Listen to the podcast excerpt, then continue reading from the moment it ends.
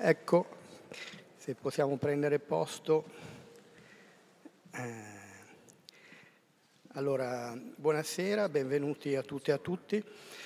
Questo appuntamento mh, significativo per, per la fotografia, significativo per la città di Genova, per tanti motivi. È una delle primissime presentazioni di questo, di questo lavoro, eh, I Travestiti, fotografia, colori. cinquanta anni dopo, potremmo dire, perché come tutti sapete, o più o meno credo che tutti sappiate, questa è un po' la seconda puntata di un libro che uscì nel millenovecentosettantadue e che fece, fece epoca per molte ragioni, poi verranno esposte meglio, che ha avuto una vita tormentata e molto interessante. Eh, ma è anche un'occasione di riflessione Uh, sul cambiamento della società, su come è cambiata la società in questi ultimi cinquanta anni, in un contesto completamente mutato dal punto di vista politico, legislativo e sociale. Prima di tutto una precisazione terminologica che si impone. Il termine travestiti, evidentemente tutti qui a questo tavolo siamo consapevoli che viene usato eh, in maniera eh, storica, diciamo così. È un termine eh, anacronistico, Eh, che non ha più, eh, è quasi incomprensibile. Sicuramente le nuove generazioni non sanno di cosa stiamo parlando, perché per esempio le mie figlie quando parlavo di travestiti passavano a carnevale o qualcosa del genere. Mm, quindi solo le generazioni, diciamo, un po' più mature sa, di, sa, sanno di cosa si tratta. Comunque è un termine che non si usa più per varie ragioni, e, e sostituito da termini come eh, transessualità, transgenderismo, eccetera. Quindi eh, a scanso di equivoci questa pre precisazione andava fatta. Eh, è anche il saldo di un debito, se vogliamo, questa presentazione, a mio modo di vedere, in quanto, eh, come poi ci dirà la nostra storica qui accanto, eh, che ha ricostruito tutta la vicenda, eh, il precedente libro, quello del settantadue, ebbe solo una presentazione a Roma, perché già fu difficile pubblicarlo, ancora più difficile fu eh, presentarlo. Una presentazione di prestigio perché intervenivano eh, intellettuali sicuramente eh, coraggiosi, e eh, come ci furono Moravia, mi pare, Dacia Maraini e Elsa Morante in quell'occasione. Un libro che poi è stato eh, salvato sostanzialmente dal macero e che oggi è ricercatissimo su, sui mercati delle pubblicazioni. Qui vedete, questa dietro di me è la copertina, la copertina dell'edizione del millenovecentosettantadue. Quindi un debito, perché noi adesso a questo punto rendiamo omaggio in qualche modo anche al vecchio libro, a quello del millenovecentosettantadue, in bianco e nero. Eh, questo è a colori, è una scoperta, una scoperta recente che si deve a Gianni Martini, che è il curatore dell'archivio di Lisetta Carmi, fotografie a colori che erano rimaste quasi dimenticate, forse la stessa Lisetta aveva dimenticato di averle fatte o comunque non sapeva più dove fossero. Eh, vi presento eh, i relatori che sono con me, e poi dirò ancora una piccola cosa prima di passare poi a loro la parola. Eh, qui accanto c'è Paola Rosina, che è una storica dell'arte, e che ha scritto una parte dei testi che eh, sono contenuti nel libro. Giovanni Battista Martini, che è curatore dell'archivio di Lisetta Carmi e ovviamente anche del libro. Emanuela Battecola, sociologa, direttore della rivista di studi di genere A G About Gender. Chi vi parla è membro dell'associazione eh, Trentasesimo Fotogramma. Volevo dire un paio di cose prima di passare la mano, diciamo così. Eh, il lavoro di, di Lisetta Carmi è considerato dai critici a buon diritto uno dei più importanti reportage della seconda metà del Novecento, e non solo a livello italiano. Basti considerare che Martin Parr, fotografo e collezionista di libri della Magnum, lo ha inserito nel duemilaquattro nella sua storia dei fotolibri. E eh, questo è sicuramente un elemento di grande prestigio. Eh, il lavoro di Lisetta Carmi può essere eh, osservato sotto diverse angolazioni, possono essere date diverse letture, una prima lettura può essere di chiave, come dire, personale e intimistica, perché eh, Lisetta, per fare questo lavoro, ha trascorso, intanto un lavoro che è durato alcuni anni, ma poi si era anche trasferita eh, da quelle parti, dalle parti del ghetto, e aveva preso l'abitudine di frequentare molto intensamente eh, le, le persone che, sono, eh, che, che poi ha fotografato. E, e lei stessa sentiva anche il bisogno di chiarirsi meglio la propria identità sessuale. Eh, poi lo risolverà in qualche modo, lo, lo dirà nel, nel, nell'articolo, nel testo di accompagnamento. Quindi una prima chiave è una chiave, diciamo, appunto personale eh, e eh, intimista. Ma quella che volevo sottolineare io, anche nella logica del, de, della, della serata, è la chiave, diciamo, sociologica.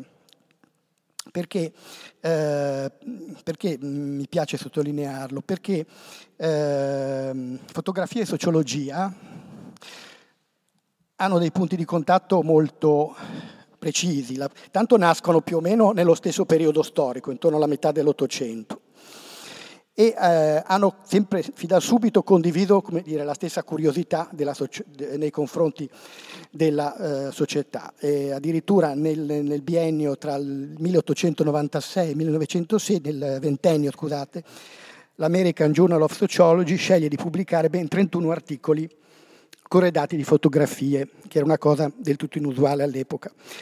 Ma ben presto sociologia e fotografia prendono strade diverse per inseguire, si può dire, ciascuna la propria aspirazione. La prima, cioè la fotografia, soffriva un complesso di inferiorità verso l'arte e quindi voleva farsi arte, come dire, da qui la corrente del pittorialismo. Mentre la sociologia, che era una disciplina nuova, aspirava a essere una scienza ed era un po' il, il, il, di cui era un po' il parente povero all'inizio.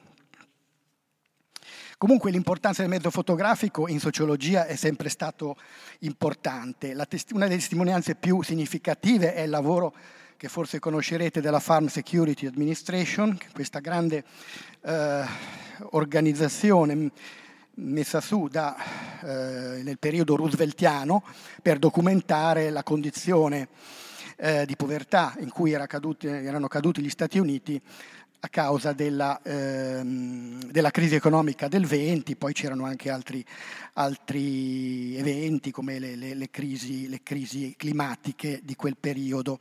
E è stato uno dei lavori più importanti eh, fotografici in cui sono nati eh, grandi Sono, noi ricordiamo grandi fotografi come Dorothea Lange, Walker Evans, Gordon Parks. Ma la vera, come dire, rinascita della eh, fotografia in termini sociali e sociologici si deve nascere, e poi risale agli anni sessanta e settanta del secolo scorso, e negli Stati Uniti, eh, ma anche in Europa e in Italia.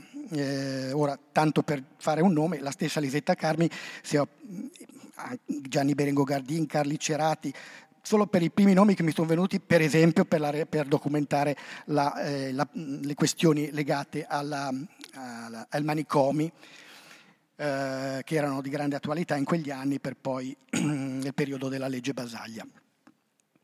Eh, io mi fermerei qui e passerei la parola a Gianni Martini per farci raccontare come è nato effettivamente il libro, come si lega al libro precedente e anche qualcosa di, di Lisetta che tu hai conosciuto, credo, più di chiunque altro. Eh, uso questo eh, microfono. Allora, vediamo se riesco a... No, sì, funziona.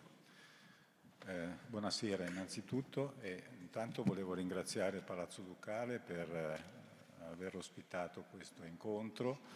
E, tra l'altro, il legame con Palazzo Ducale e l'opera di Lisetta è molto stretto, perché qui c'è stata nel duemilaquindici una mostra esaustiva e, e in qualche modo così aveva dato il la, naturalmente ce n'erano state altre importanti anche a Genova, ma diciamo che dal punto di vista della comunicazione e della in qualche modo proprio della mostra stessa è stata estremamente importante poi per la riscoperta in qualche modo a un livello più ampio del lavoro di Lisetta Carmi.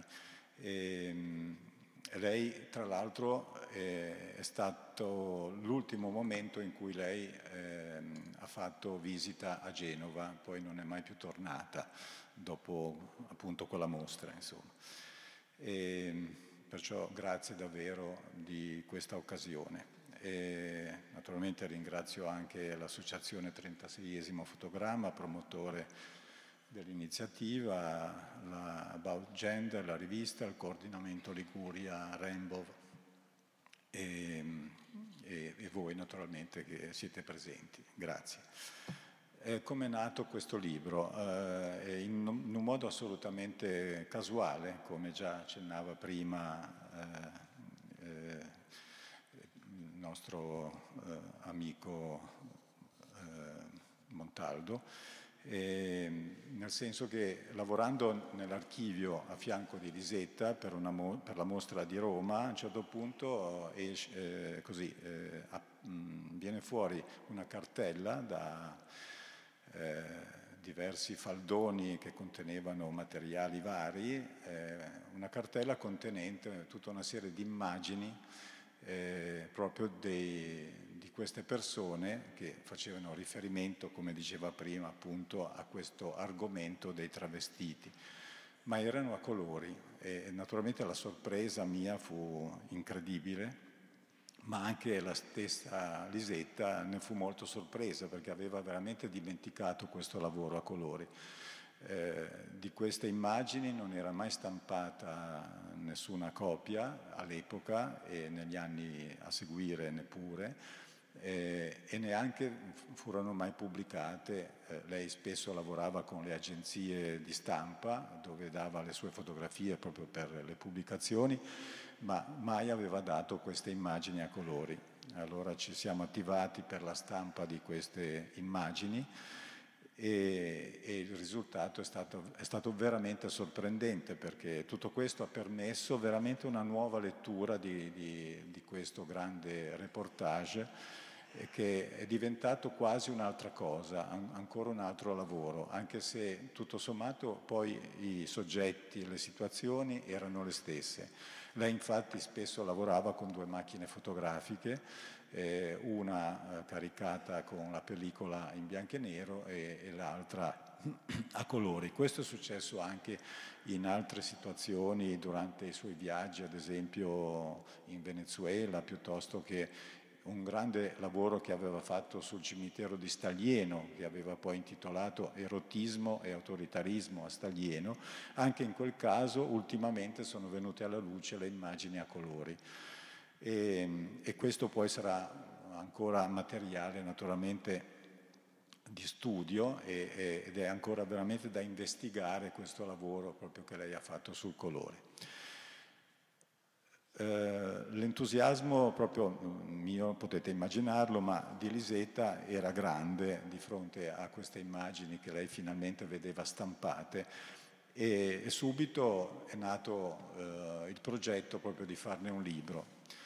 Eh, come forse aveva accennato prima Federico ehm, e poi approfondirà sicuramente l'argomento Paola Rosina, eh, la ripubblicazione del primo libro sui travestiti, che ebbe un esito assolutamente negativo dal punto di vista della distribuzione e, e del mercato, eh, non ha mai voluto sapere della ristampa di questo volume. Ci sono stati editori nazionali e internazionali che hanno proposto proprio la ristampa, anche anastatica, ma lei ha sempre considerato questo argomento come un argomento chiuso, evidentemente eh, avendo vissuto questa, eh, questa esperienza così negativa del, della divulgazione del libro, eccetera, e ha, ha pensato che questa esperienza su, su, sul, sulla prima edizione del libro fosse conclusa, mentre questo lo vedeva proprio come un altro, un altro libro, un altro lavoro, insomma. E perciò insomma, è cominciato il progetto, è cominciata l'idea di in qualche modo eh, organizzare le immagini, che sono circa un centinaio di queste a colori, eh, con una scelta molto particolare, su, particolare diciamo di, di, di selezione, ecco, in qualche modo. E, E poi eh, nella configurazione proprio della successione delle immagini, in qualche modo eh, abbiamo cercato di tenere quello che è stata anche una sua prima impostazione eh, nei primi anni, all'inizio degli anni eh, del suo lavoro sui travestiti, su, permettetemi di usare la parola sui travestiti, Eh, perché lei già nel sessantasette, come lo dirà poi sicuramente Paola Rosina, aveva pensato a, di farne un libro, e abbiamo cercato in qualche modo di seguire questa indicazione che lei aveva dato già allora nella divisione, anche se l'argomento è unico, ma ci sono in qualche modo delle piccole sezioni che vengono poi in qualche modo Eh, eh, chiarite, insomma c'è la parte diciamo più intima, c'è la parte eh, dove le persone sono nei luoghi pubblici, per strada, e ci sono dei veri e propri piccoli spot eh, di, personali in qualche modo su, nel libro, e, e questa è stata un po' la divisione che abbiamo scelto. Si è trattato poi di eh, decidere chi scrivere, in questo caso, dei testi in qualche modo fondamentali proprio per la comprensione di queste immagini. Eh, la scelta è caduta su Vittorio Lingiardi, che immagino molti di voi conosceranno, è uno psichiatra, psicanalista italiano, eh, professore ordinario di psicologia dinamica presso la Facoltà di Medicina e Psicologia alla Sapienza, fa parte del comitato scientifico Il Portale di Documentazione L G B T eh, del Dipartimento delle Pari Opportunità della Presidenza del Consiglio dei Ministri, ha condotto studi sui temi dell'identità naturalmente di genere e dell'orientamento sessuale, eh, e, eh, perché ha trattato in modo scientifico proprio anche l'argomento dell'identità di genere in questo testo che voi poi, se avete occasione, di, di leggere. Ecco. L'altra persona che abbiamo, abbiamo in qualche modo coinvolto nello scrivere il testo è eh, Juliet Jacques. Eh, Juliet Jacques è una persona estremamente importante nell'ambito proprio dell'esperienza dell dell'identità di genere, dei tra, del transgender, perché è una scrittrice, regista, una giornalista britannica, ed è nota proprio per tutto il suo lavoro su questa tematica, inclusa la sua transizione che ha fatto come donna trans. E nel duemilaquindici ha pubblicato un libro di memorie intitolato Trans, da una serie di, una, una serie di post che lei aveva fatto per il Guardian, questo giornale inglese, e, e, e naturalmente è estremamente coinvolta in, in questa serie di, di argomenti. È venuta, eh, abbiamo avuto modo di fare delle lunghe chiacchierate eh, con lei, eh, e, e perciò il tema, oltre a raccontare della sua esperienza, ha fatto tutta una serie di riferimenti proprio a, um, storici a, alla fotografia che si è occupata di questo tipo di argomenti. Voglio anche leggervi una piccola frase che troverete poi nel suo testo di, di quanto lei è stata coinvolta proprio nello scrivere questo, questo, questo testo. Lei scrive: avrei voluto conoscere i travestiti da giovane perché mi avrebbe reso più consapevole del fatto che esistevano persone come me nel mondo e nella storia, ma sono felice che le fotografie di Carmi alla fine mi abbiano trovato. Eh, queste sono un po' le... Poi c'è il testo di Paola Rosina che ripercorre un po' tutta la storia invece del primo libro, eh, che è stato fondamentale naturalmente eh, citare e anche farne la storia, perché in qualche modo questo diventa il volume due del precedente, eh, perché la tematica, gli argomenti sono gli stessi, ma cambia proprio il discorso sull'immagine, sull'immagine che il colore improvvisamente ci eh, rende tutta una serie di valori, di, di segnali che il bianco e nero non può dare, anche se poi il bianco e nero a sua volta ha tutta una serie di, di valori diversi. E, ma in, in qualche modo i, il colore ci porta, come diceva prima Federico Montaldo, in questo clima degli anni sessanta settanta in un modo molto più profondo, perché possiamo veramente leggere anche tutta una, una parte di quello che era il costume, la cultura, l'abbigliamento che queste persone avevano scelto e sceglievano per questa loro nuova identità. E ci sono anche tutti questi riferimenti che sicuramente vengono fuori con la, i, i personaggi di riferimento eh, della cultura o del costume dell'epoca, gli stessi nomi che queste persone si erano scelti. Eh, Dalida è un esempio, ad esempio la, la Novia, piuttosto che Eh, altri nomi che fanno sempre riferimento a personaggi proprio dell'epoca, insomma.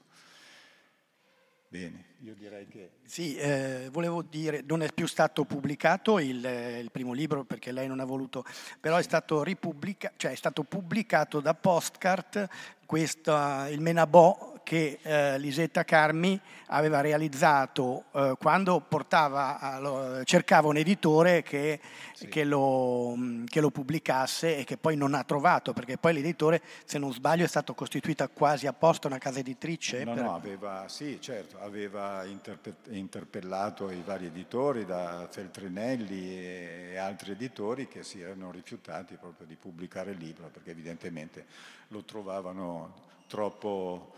Eh, troppo forte dal punto di vista proprio delle, delle immagini e dei contenuti.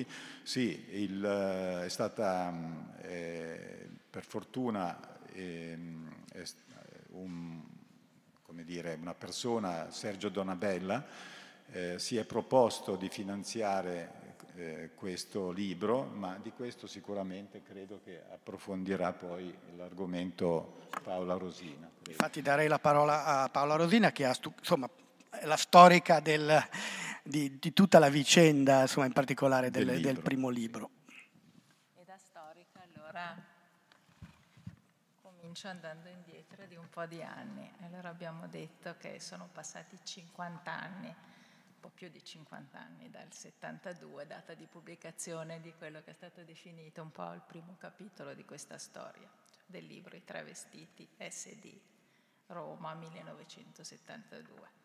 Ma eh, la pubblicazione è stato l'esito finale di una storia che invece era cominciata nella notte del Capodanno del millenovecentosessantacinque. Nel millenovecentosessantacinque Lisetta Carmi è fotografa, ma è fotografa solo da cinque anni, perché, eh, come forse sapete, la vita di Lisetta eh, si svolge attraverso diversi capitoli, apparentemente eh, con delle divisioni nette, che poi così nette non sono, ma che è interessante forse ripercorrere brevemente. Eh, Lisetta Carmi nasce a Genova da una famiglia ebrea della buona borghesia genovese e, come molti altri suoi coetanei, è costretta ad abbandonare la scuola all'età di quattordici anni per le leggi razziali. Lisetta studiava il pianoforte, i suoi fratelli vengono presto mandati a finire la scuola in, in Svizzera, a Zurigo. Lisetta resta su insistenza del suo maestro di pianoforte, il severissimo maestro Tei, e quindi, non potendo più frequentare Eh, i compagni di scuola, non potendo più ehm, uscire, sta a casa e suona il pianoforte, eh, la sua grande passione assolutamente. Eh, appena in tempo con la famiglia si trasferisce poi anche lei in Svizzera, torna, si diploma e comincia una carriera da concertista.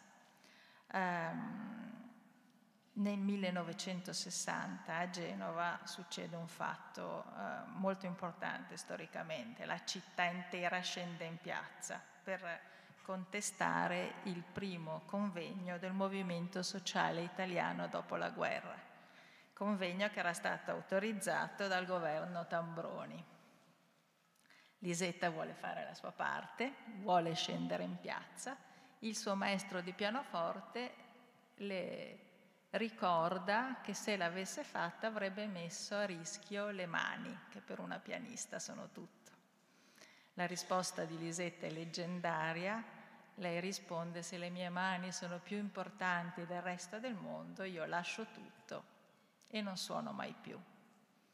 E così fa, non suona più, smette la carriera, abbandona la carriera di concertista e scende in piazza.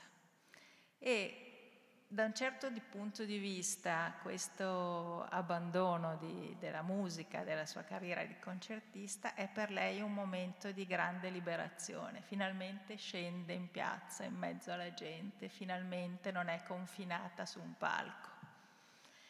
E diventa una figura che in città è molto facile riconoscere, una figura androgina che gira sempre con l'apparecchio fotografico al collo, sempre aperta a qualunque tipo di sperimentazione artistica. In quel momento Genova era molto vivace da quel punto di vista, e comincia a lavorare, fotografa ehm, il Teatro Stabile, che di nuovo produzioni di avanguardia, fa un importante lavoro sul porto, unica presenza femminile con la sua macchina fotografica in un mondo totalmente maschile e totalmente chiuso alla città, perché se vi ricordate il porto era separato dalla città da un muro, era invalicabile, e lei racconta le condizioni inaccettabili di vita dei portuali, il lavoro durissimo, in un reportage che farà, eh, sarà visto in molte città, finirà in Russia dove se ne perderanno le tracce.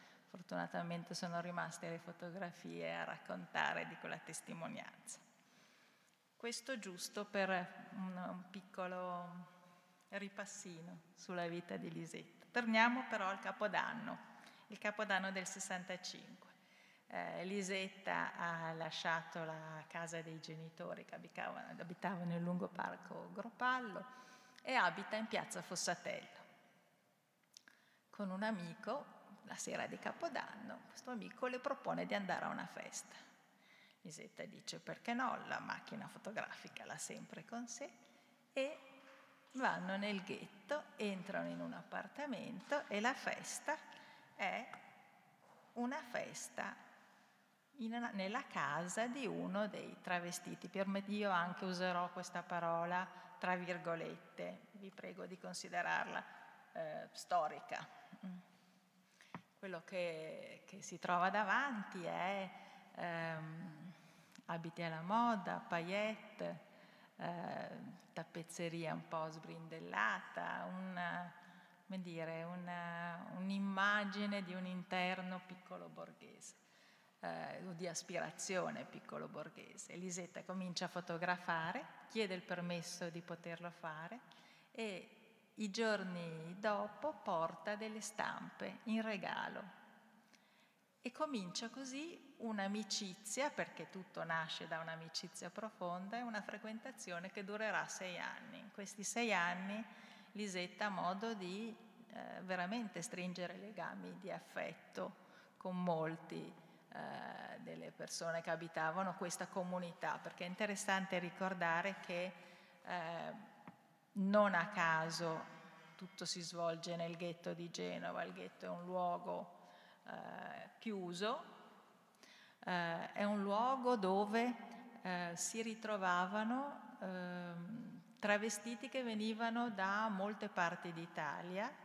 Eh, come potete immaginare, eh, molti di loro dovevano lasciare la città di origine, il luogo di origine, per poter per poter esprimere la loro femminilità, e si ritrovavano a Genova dove c'era una rete nel ghetto di eh, condivisione, di aiuto, di Eh, e lei fotografa la vita, fotografa la vita quotidiana, fotografa i momenti in cui ci si prepara, ci si veste, i momenti in cui si è sulla strada, le difficoltà della vita, perché il ghetto è, non era certo uno dei posti più facili dove vivere.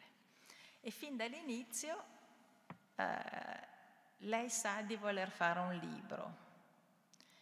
Uh, è un progetto fin dall'inizio, come giustamente di, dicevi, um, Federico, nasce, c'è un menabò che eh, lei prepara incollando le foto, preparando una custodia rigida con le letterine incollate, e con questo menabò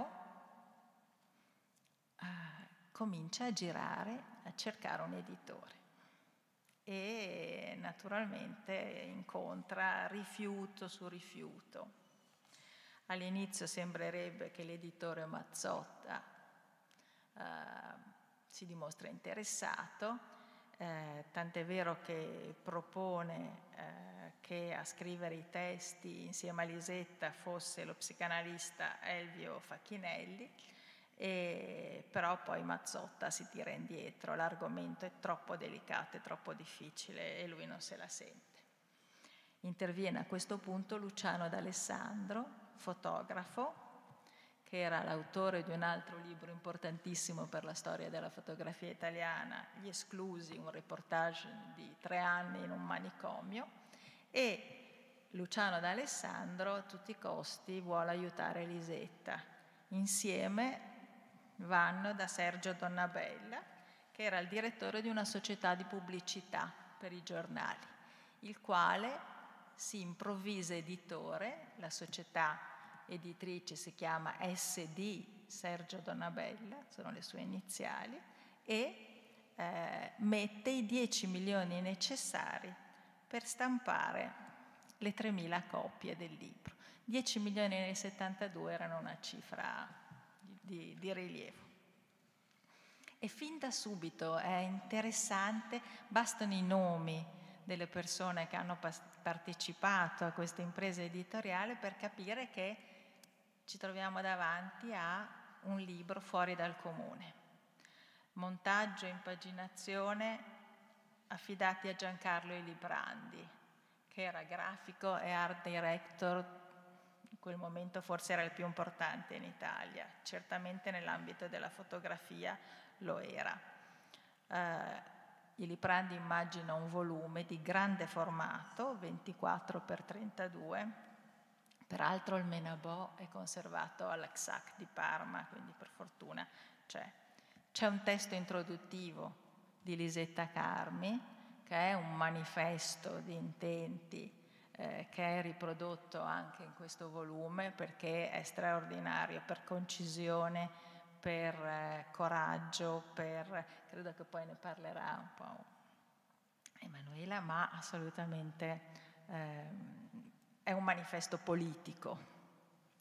Eh, e poi c'è il testo di Elvio Facchinelli che per Uh, mentre Lisetta fotografava, per un certo periodo Lisetta aveva affittato un basso, l'aveva imbiancato, Elvio Facchinelli in treno veniva da Milano e con i travestiti, uno alla volta, due alla volta, seconda, di fatto uh, ha condotto delle interviste per capire, per...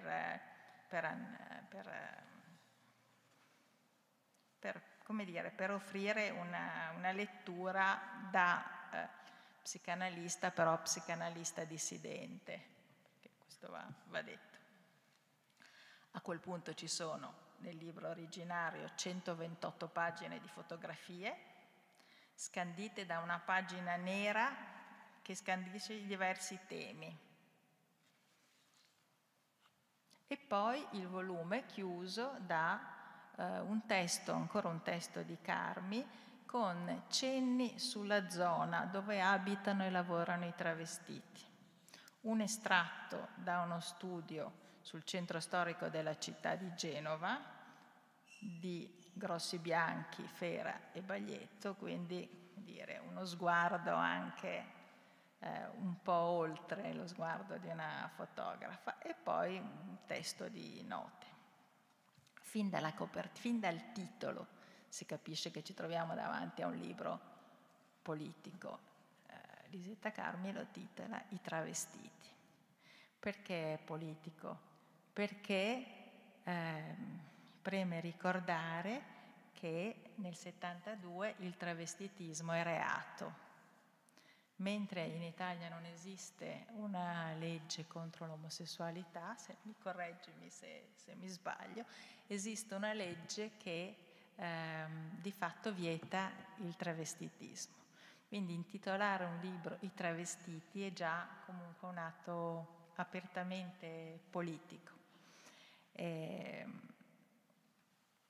la copertina è durissima, è una copertina su fondo rosa in cui c'è una fotografia della gitana eh, nuda e, ehm, e questo spiega perché la diffusione del libro abbia avuto veramente una vita difficilissima, perché i librai non compravano il libro e quei pochi che l'hanno comprato non lo esponevano, lo tenevano ben nascosto sotto.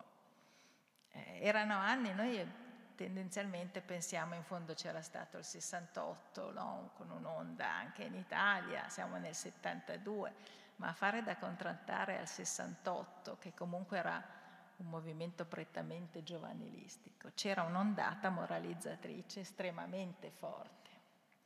Sono anni di, di, di processi duri contro, mi viene in mente la vicenda Braibanti, eh, per, per citarne solo uno, ma sono quegli anni, anni in cui comunque la morale eh, era ancora fortemente governata da, una, da principi di rigore cattolico che certo coi travestiti non avevano grande affinità, per dirla così poco. Ehm, gli unici che avevano, come dire, pubblicamente preso le difese di Braibanti, ma di casi analoghi, era un pugno di intellettuali e il Partito Radicale. Eh, gli stessi intellettuali li troviamo alla, all'unica presentazione del libro a Roma, nella storica libreria di Remo Croce, Alberto Moravia, Dacia Maraini, l'antropologo Luigi Lombardi Satriani e il poeta Dario Bellezza. Sono loro che presentano il libro e, e saranno gli unici poi a difendere il lavoro di Lisetta. Croce ne acquista cento copie, cento copie le acquista Facchinelli, ma Facchinelli con la sua casa editrice L'Erbavoglio sarà costretto a mettere una sovracopertina molto più blanda, molto più pudica, nella speranza di vendere il volume, che invece non venderà comunque. La tipografia Nava, che aveva stampato il volume, a un certo momento chiama e dice: "C'ho, qua va tutto al macero, c'ho una quantità di volumi". Comprano cento volumi uno, cento l'altro, ma il grosso lo comprerà la scrittrice Barbara Alberti, che era molto amica di Lisetta, e ehm, farà di tutti questi volumi dei mobili, divanetti, panchette, messi uno sull'altro in casa. E ogni volta che eh, riceve intellettuali da tutto il mondo, eh, dà una copia. Ed è così che il libro di Lisetta ha varcato i confini, è stato più famoso all'estero di quanto non lo fosse in Italia, tanto da essere incluso appunto nell'antologia eh, sui photobook di Martin Parr, e, ehm, ed è diventato famoso in seguito in Italia. Come si è detto più volte, lei non ha mai voluto ristamparlo, è una rarità, e in qualche modo questo secondo capitolo a colori, come dire, permette anche a chi non ha la fortuna di avere la prima, il primo libro di trovare il, il testo di Lisetta e trovare queste foto che appunto aprono un secondo capitolo e gettano una luce eh, assolutamente nuova sul lavoro e in qualche modo un po' un risarcimento della, del primo libro. Grazie Paola, è appassionante questo, questo racconto. Eh, ho detto all'inizio che era l'incontro di stasera anche un'occasione per una riflessione sul mutato contesto eh, sociale, politico, eh, ma anche legislativo, perché, e qui dirò poche parole, perché Eh, all'epoca, come diceva Paola, il travestitismo era, era un reato, era un reato, il testo unico di le, delle leggi di pubblica sicurezza lo proibiva. Eh, è nato però poco dopo, ormai la società stava iniziando a cambiare, era già cambiata, un nuovo diritto della personalità. I diritti della personalità sono i diritti che fanno parte della, sono intrinseci alla persona, sono connessi alle prerogative essenziali della persona, e ehm, sono diretti ad affermare le esigenze di carattere esistenziale delle persone. Eh, è una categoria che è andata ampliandosi, non è una categoria ferrea, è una categoria che è andata ampliandosi e continua ad ampliarsi. Nella stessa categoria, tanto per capirci, insomma, quelli classici sono il diritto al nome, all'immagine, all'onore, alla reputazione. Ehm, nel millenovecentottantadue l'Italia ehm, approva una legge, la centosessantaquattro, che all'epoca fu una legge molto innovativa rispetto ad altri paesi europei sulla rettificazione degli attributi di sesso. Ed è una legge che ehm, prevedeva la possibilità di eh, trasferirsi da un sesso all'altro, diciamo così, eh, però soltanto nel caso di intersessualità, cioè mh, persone che avevano i caratteri sessuali non, non mh, definibili chiaramente come maschili o femminili. E in questo ambito non c'era nessuna considerazione per la sfera psichica del soggetto.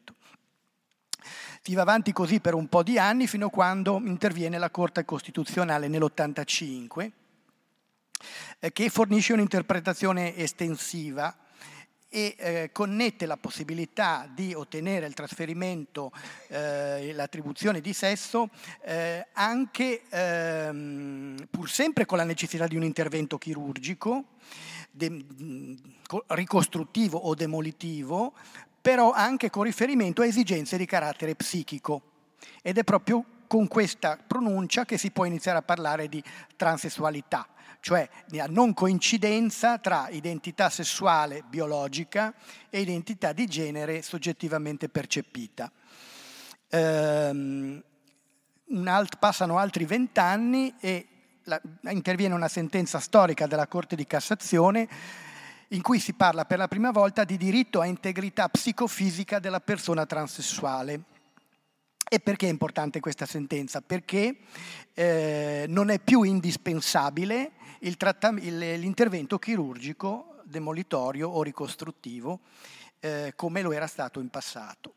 Due anni dopo anche la Corte Costituzionale ribadirà questo concetto, E, e dirà che l'interpretazione costituzionalmente orientata della, della legge dell'ottantadue eh, non è condizionata al requisito della normoconformazione, tra virgolette.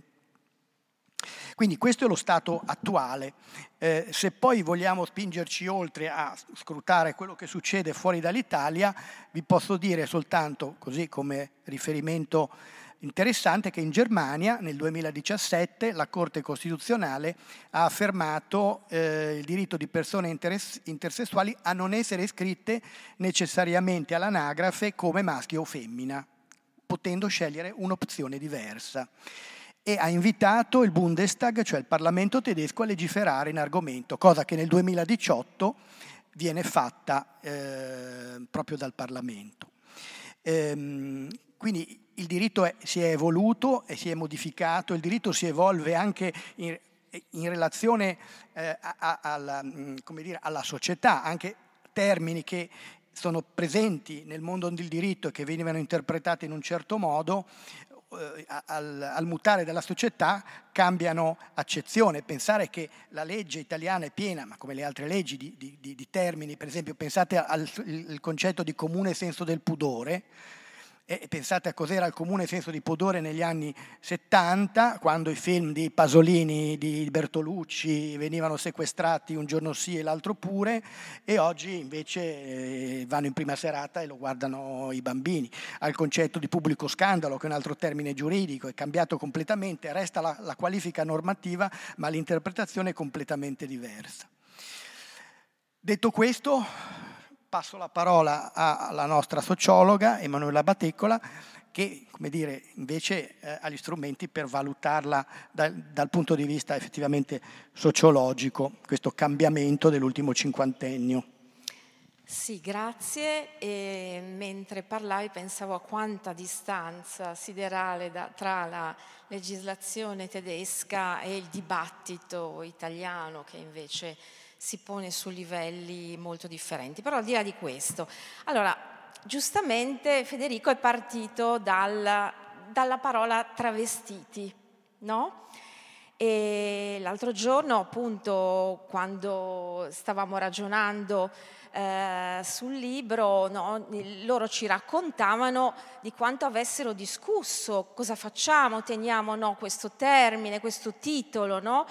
Che all'epoca era stato importante. Attenzione, da un lato non c'erano alternative, ma dall'altro Lisetta Carmi era una donna libera, coraggiosa, che aveva assunto una postura politica molto forte, quindi era anche una provocazione usare il termine travestiti. Però nel duemilaventitré, no, il pubblico come prenderà questo termine? Eh, un termine che dà fastidio a noi che ormai tanto più giovani non siamo, a maggior ragione figuriamoci l'impatto che va, può avere sulle nuove generazioni, che sono avanti anni luce rispetto al tema dell'identità, dell'orientamento sessuale, eccetera, eccetera. Però poi la scelta, che io condivido molto, è stata quella di mantenere il titolo, no? Perché Eh, in qualche modo è importante eh, collocare nello spazio e nel tempo anche la potenza eh, dirompente e straordinariamente contemporanea, come spiegherò dopo, eh, di questo libro. Detto questo, è chiaro che la parola travestiti dà molto fastidio, io stessa non riesco a pronunciarla, pur sapendo, come dire, no? C'è una parte che di me che dice, ok, eh, è giusto, no? è, è stato un libro che, che è stato fondamentale, importante, e però non riesco, no? Perché poi la, la mia socializzazione più recente mi impedisce di usare una certo, certi termini, ed è stato molto interessante che l'altro, l'altro giorno loro ci hanno regalato un librettino, sulle, un lavoro fatto da alcuni giovani eh, eh, sulla, sul lavoro di Lisetta Carmi, non soltanto sui travestiti, però nel, nella mh, pagina iniziale, la copertina, c'era una foto dei, dei travestiti di Lisetta Carmi, e loro hanno scelto di scrivere in inglese coloro il cui nome deve ancora venire, no? E questo forse, no, è anche un segno importante del cambiamento, dei tempi e di come ciò che per noi è faticoso accettare, ma, come dire, eh, mettendo in moto la, la, la, l'intelligenza, diciamo, intellettuale e la, la, la parte cerebrale, riusciamo in qualche modo a risignificare, per le nuove generazioni è tabù, giustamente. Giustamente è tabù, perché? Perché travestirsi significa trasfigurare la nostra identità e E noi non sappiamo, attenzione, c'era molta fluidità in quelli che venivano chiamati travestiti, no? Per cui probabilmente qualcuno oggi ci direbbe, ma io, io ero, quello che oggi si direbbe un uh, um, cross-dresser, eh, no? Ma, però perché no, a me stava bene, altre invece direbbero, no, io sono una donna transgender, no? Per cui è, e quindi Eh, travestirsi significa fingere di essere qualcuno o qualcosa che non si è, e questo è indicatore della violenza terribile delle parole, no? Del resto la società dell'epoca, l'Italia degli anni cinquanta e sessanta, ma senza andare troppo lontano, anche quella più recente. È da pochissimi anni che le persone transgender, non binarie, iniziano a avere una cittadinanza, una visibilità, la possibilità di potersi nominare, presentarsi, esistere. No? E non senza qualche difficoltà, per veramente pochissimi anni, sto parlando di anni che si contano sulle eh, dita di una mano. A maggior ragione all allora, no? Allora era proprio impossibile immaginare identità al di fuori di quello che noi oggi sociologhe femministe chiamiamo, e anche eh, attivisti e attivisti, eh, qua ci sono molte amici, amiche e amici del coordinamento Liguria Rainbow, eh, no, che chiamiamo bine, binarismo eteronormativo. No? Cosa vuol dire binarismo eteronormativo? E quest'idea di un ordine di genere estremamente tradizionale in cui diamo per scontato che esista solo la donna e l'uomo, e che ci sia un orientamento sessuale, eh, eterosessuale, naturale. Nasci con una vagina, vuol dire che sei una donna e che ti innamorerai di un uomo. Nasci con un pene, vuol dire che sei un uomo e che e ti innamorerai di una donna. Questo semplicemente vuol dire eh, binarismo eteronormativo. Torniamo alle parole, al potere delle parole, no? Travestiti. Allora, le, le, le parole hanno una potenza straordinaria ed è il motivo per cui si litiga moltissimo sulle parole, no? Io mi occupo molto di uso non sessista della lingua italiana, apriti cielo, ogni volta si scatena il putiferio, anche soltanto nel dire perché non possiamo declinare le professioni al femminile.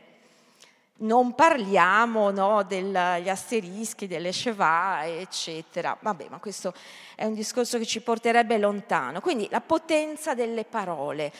E, e, la, eh, Juliet Jacques, che è questa attivista transgender che ha scritto questo bellissimo eh, saggio introduttivo nella... nella versione appunto a colori dei Travestiti, a un certo, a un certo punto dice una, una frase eh, che a me ha colpito molto, anche perché insieme all'amica Luisa Staggi, che vedo in, in, in platea, da anni abbiamo costituito un laboratorio di sociologia visuale, quindi da anni lavoriamo sul potere delle immagini. Juliet eh, Jacques scrive: quella brevissima con conversazione mi ha fatto riflettere su come la fotografia possa girare il linguaggio, come abbia permesso ai travestiti, scritto in corsivo, di Carmi, di mostrare al mondo la loro vita interiore senza ri- dover ricorrere a parole che descrivessero i loro comportamenti o spiegassero la loro identità. Carmi ha avuto l'intuizione di ricorrere a questa capacità intrinseca della fotografia invece di cavalcare il potenziale carattere provocatorio del suo progetto. E questo ha fatto sì che le sue immagini continuassero a mostrare la loro forza anche dopo la morte della sua autrice e della maggior parte delle persone ritratte. Quindi la potenza della fotografia, no? La fotografia, mentre le parole parlano alla nostra mente, al nostro cervello, alla no nostra dimensione razionale, le immagini parlano al cuore, alla pancia, alle emozioni che non riusciamo a controllare. Ehm, perché tutto questo discorso? Perché la società da sempre utilizza tre dispositivi. Eh, ogni volta che faccio tre mi trattengo perché mi viene in mente il nostro politico che dice uno, due, tre. Vabbè, scusate. Allora, tre dispositivi di controllo che la società utilizza per confinare e contenere tutte quelle ehm, soggettività che vengono considerate alter- alterità minacciose, no? Possono essere le persone migranti, le, le donne eh, femministe eh, o anche no, eh, possono essere le persone L G B T, no? Ogni volta che c'è una alterità che disturba e che minaccia, ecco che la società interviene per costruire delle barriere simboliche, dei confini simboliche, che disting- possano distinguere in modo chiaro noi da loro. No? Sia chiaro che noi e voi siamo un'altra cosa, no? Un po' come quando è stato detto eh, concediamo il... Eh, non mi viene il termine, la, le famiglie di fatto, come si dice, la, eh, il riconoscimento delle coppie eh, anche dello stesso sesso, ma non il matrimonio. E sia chiaro, le persone omosessuali non hanno il dovere alla eh, fedeltà, no? Come dire, ok, ci, vi concediamo qualche diritto, ma sia chiaro che noi e voi non siamo uguali, c'è una distanza. E allora, quali sono questi tre dispositivi di controllo? Beh, il linguaggio, travestiti, biados, extracomunitari, vucumprà, eh, bulici, pederasti, invertiti. Quando io ero piccola si usava la parola invertiti. Ma che vuol dire invertito? Diverso, no? Tanto è vero che Chiara Saraceno qualche anno fa ha scritto un, un, un saggio sul tema dal titolo Diversi da chi? Diversi da chi, no? È chiaro che quindi il, sul linguaggio si può molto costruire dei confini, delle barriere molto importanti, ma ancora gli stereotipi, i gay sono... sensibili, tanto sensibili. E come sono gli eterosessuali? Beh, dipende, no? C'è chi è sensibile e chi non lo è, chi è buono, chi è cattivo. Perché? Perché gli, omo- gli eterosessuali sono persone dotate di una soggettività e gli omosessuali, in quanto alterità che spaventa, sono ricondotti a una categoria, no? E quindi non sono Giovanni, Laura e Filippo con le loro caratteristiche individuali, ma sono loro sono. Per non parlare delle etichette che sono state applicate, no, alle persone che oggi chiameremmo transgender, non binarie. Ma ancora, quindi linguaggio, stereotipi, etichette, definizione dei margini di manovra. Eh, beh, inutile dire, Federico l'ha spiegato benissimo, il travestitismo era reato, quindi i margini di manovra erano nulli, inesistenti, erano persone che non godevano di cittadinanza, a cui non era riconosciuto il nome di elezione, ma neanche, come dire, la loro esistenza. No? Dovevano in qualche modo chiudersi, nascondersi e anche... Mh, in qualche modo cercare di elaborare in solitudine il senso di vergogna, di disagio, eh, di essere in qualche modo sbagliati e sbagliate. Eh, allora, attenzione però che questo et- ordine di genere eteronormativo è profondamente sessista, no? Eh, perché... È chiaro che anche la transizione cosiddetta eh, F due M, cioè veng- nasco assegnata a femmina alla nascita e però mi sento maschio, sono maschio, divento anche nell'aspetto maschio, è una violazione di questo ordine eteronormativo, però lo è un po' meno. Mm? Le persone M due F, eh, scusate, F due M, gli uomini transessuali difficilmente subiscono la violenza istituzionale che hanno da sempre subito, quantomeno negli ultimi, eh, gli ultimi centocinquanta anni, eh, le donne transessuali. Perché? Perché il femminile vale meno. Mm?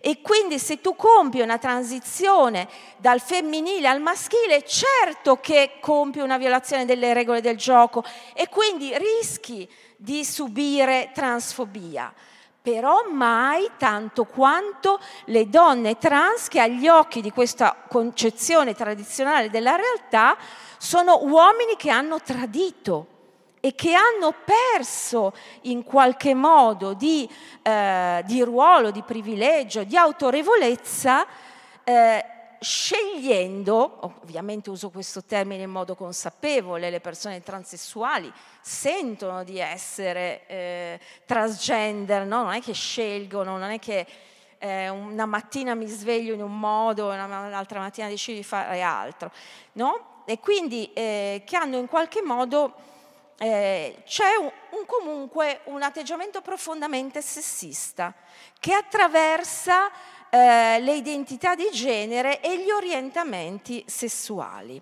Ma torno al libro, che è il grande protagonista eh, di, questa, eh, di questa serata.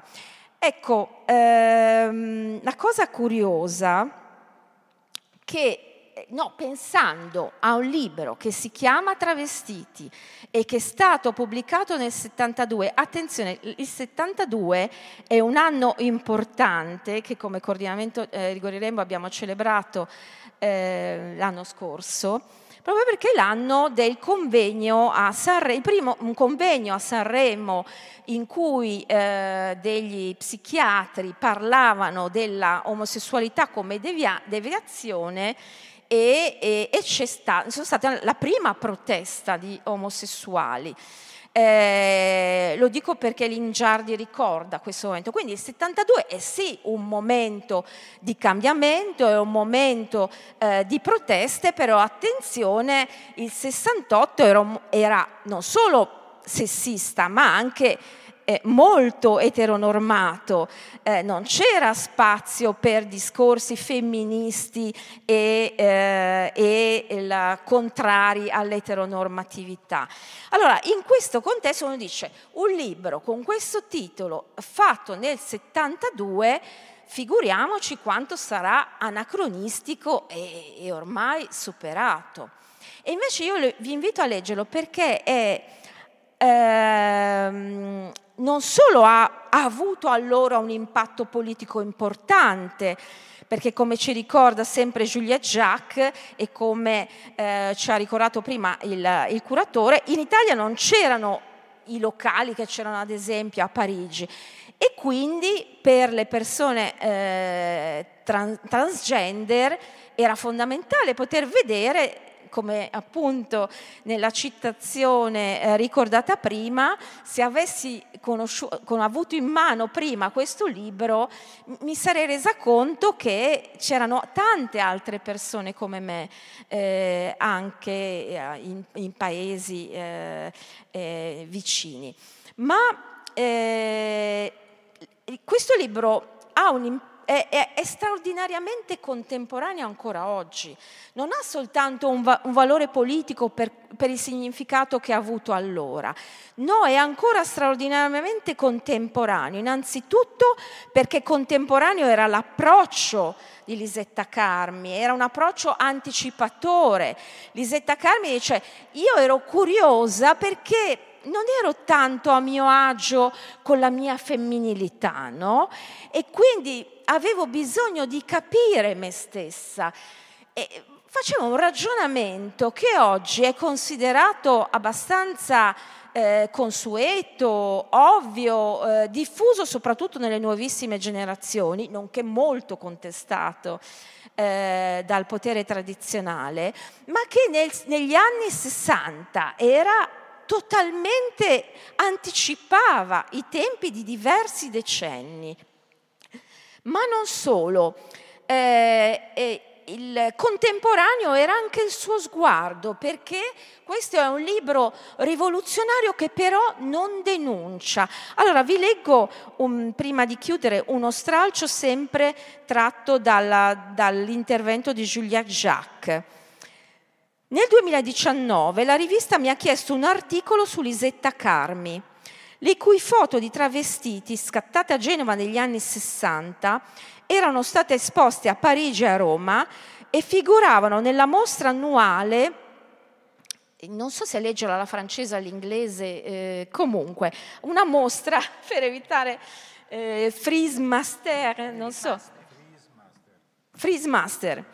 Eh, Ho accettato l'incarico con un certo scetticismo, anche lei era scettica, no? Perché lei è una eh, donna della, di questa contemporaneità. Quanta curiosità morbosa e quanti preconcetti potevano celarsi in quelle immagini realizzate decenni prima che la presenza trans nella politica, nei media o nella cultura fosse in grado di evidenziare le pratiche negative con cui veniva ritratto il nostro mondo e potesse migliorarne la rappresentazione? Non avrei dovuto preoccuparmi. Le immagini di Carmi erano garbate, libere da pregiudizi morali e prive di qualsiasi forma di strumentalizzazione, nel modo in cui catturavano sia la segretezza in cui i travestiti erano spesso costretti a vivere, sia le volte in cui facevano gruppo. E qui abbiamo combinazione delle foto, no? In cui facevano gruppo. Allora, E io mi ritrovo molto in questa interpretazione di Juliet Jacques, ma vorrei dire qualcosa di più. Eh, io ci ho visto proprio, eh, secondo me la parola chiave è libertà. Libertà nell'approccio di, di Carmi, libertà nel suo sguardo, ehm, libertà e nel coraggio di quelle donne, perché attenzione, che non sono mai guardate da Lisetta Carmi con un atteggiamento voyeur, voyeur, non mi viene, voyeuristico, mi si, eh, ma eh, non solo, eh, ma neanche... non so, un po' paternalistico, neanche pietistico, non le dipinge mai come, come vittime. Eh, nello sguardo di Lisetta Carmi c'è la gioia, allegria, voglia di, li, di vivere, libertà e coraggio, perché queste sono donne che hanno fatto una scelta che negli anni sessanta era non coraggiosa, ma di più. Mm? Perché significava diventare invisibili, non cittadine, eh, non riconoscibili, soggetti senza nome e senza dignità.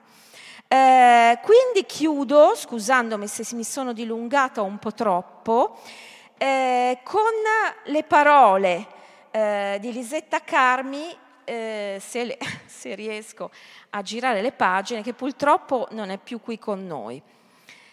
Mi diceva un travestito, riferendosi alla sua vita privata e non certo al suo lavoro, quando io ho un rapporto d'amore non mi importa se è con un uomo o con una donna. È un essere umano che in quel momento mi dà se stesso e al quale io do me stesso. Una difesa dell'omosessualità? No. Forse è invece un'apertura verso rapporti umani più veri e più liberi e il rifiuto di rapporti standardizzati e violenti. Così scriveva Lisetta Carmi nel millenovecentosettantadue.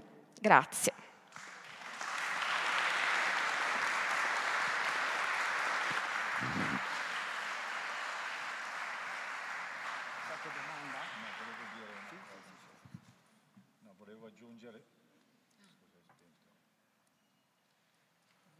Proprio per quanto, per tutto questo che, facendo riferimento a quello che dicevi riguardo a, a queste immagini eh, e a questa ricerca di verità che Lisetta ha sempre professato attraverso la fotografia, ha sempre raccontato e precisato che non ha mai chiesto di mettere in posa le persone, ha lasciato le persone che si esprimessero davanti all'obiettivo come loro meglio credevano e come loro si volevano sentire, come loro si volevano in qualche modo eh, rappresentare. È anche molto interessante come lei poi a un certo punto ha portato eh, queste persone, eh, il cosiddetto, virgolette, per, mh, permettetemi questa parola, diverso, nella vita normale, nella normalità. Troverete delle fotografie dove ci sono queste persone che sono... Eh, così eh, messe non solo non nel ghetto della strada notturna dove lavoravano evidentemente, ma portate nei luoghi cosiddetti eh, della genovesità borghese, dalla pasticceria, dalla confetteria Romanengo, da Kleinguti, sulla spiaggia di Boccadasse. E anche questo in qualche modo è veramente un atto politico, cioè eh, rafforzare ancora di più questa normalità del cosiddetto diverso, insomma. E questa ricerca di verità Lisetta poi l'ha professata in tante altre situazioni.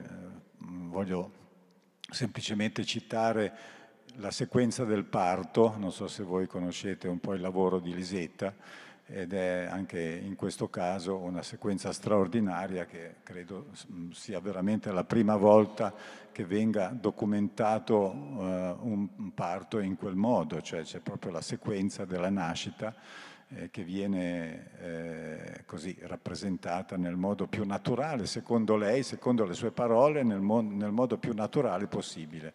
Ed è proprio questo approccio suo di, eh, di, di ricerca della verità, di rappresentare nel modo più reale, più, più veritiero possibile la realtà, che ne fa poi in qualche modo la, la sua cifra del suo linguaggio, insomma.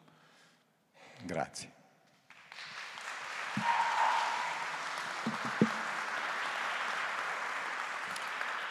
Eh, chiediamo se, se qualcuno ha qualche domanda o commento, insomma, qualche riflessione da fare. Siamo ovviamente disponibili e felici. O curiosità, insomma.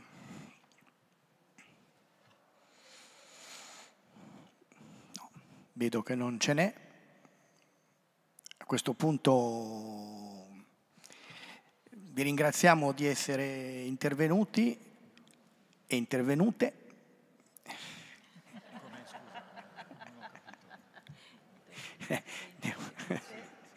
E, um, chiudiamo qua. Chi volesse il libro è in vendita all'esterno.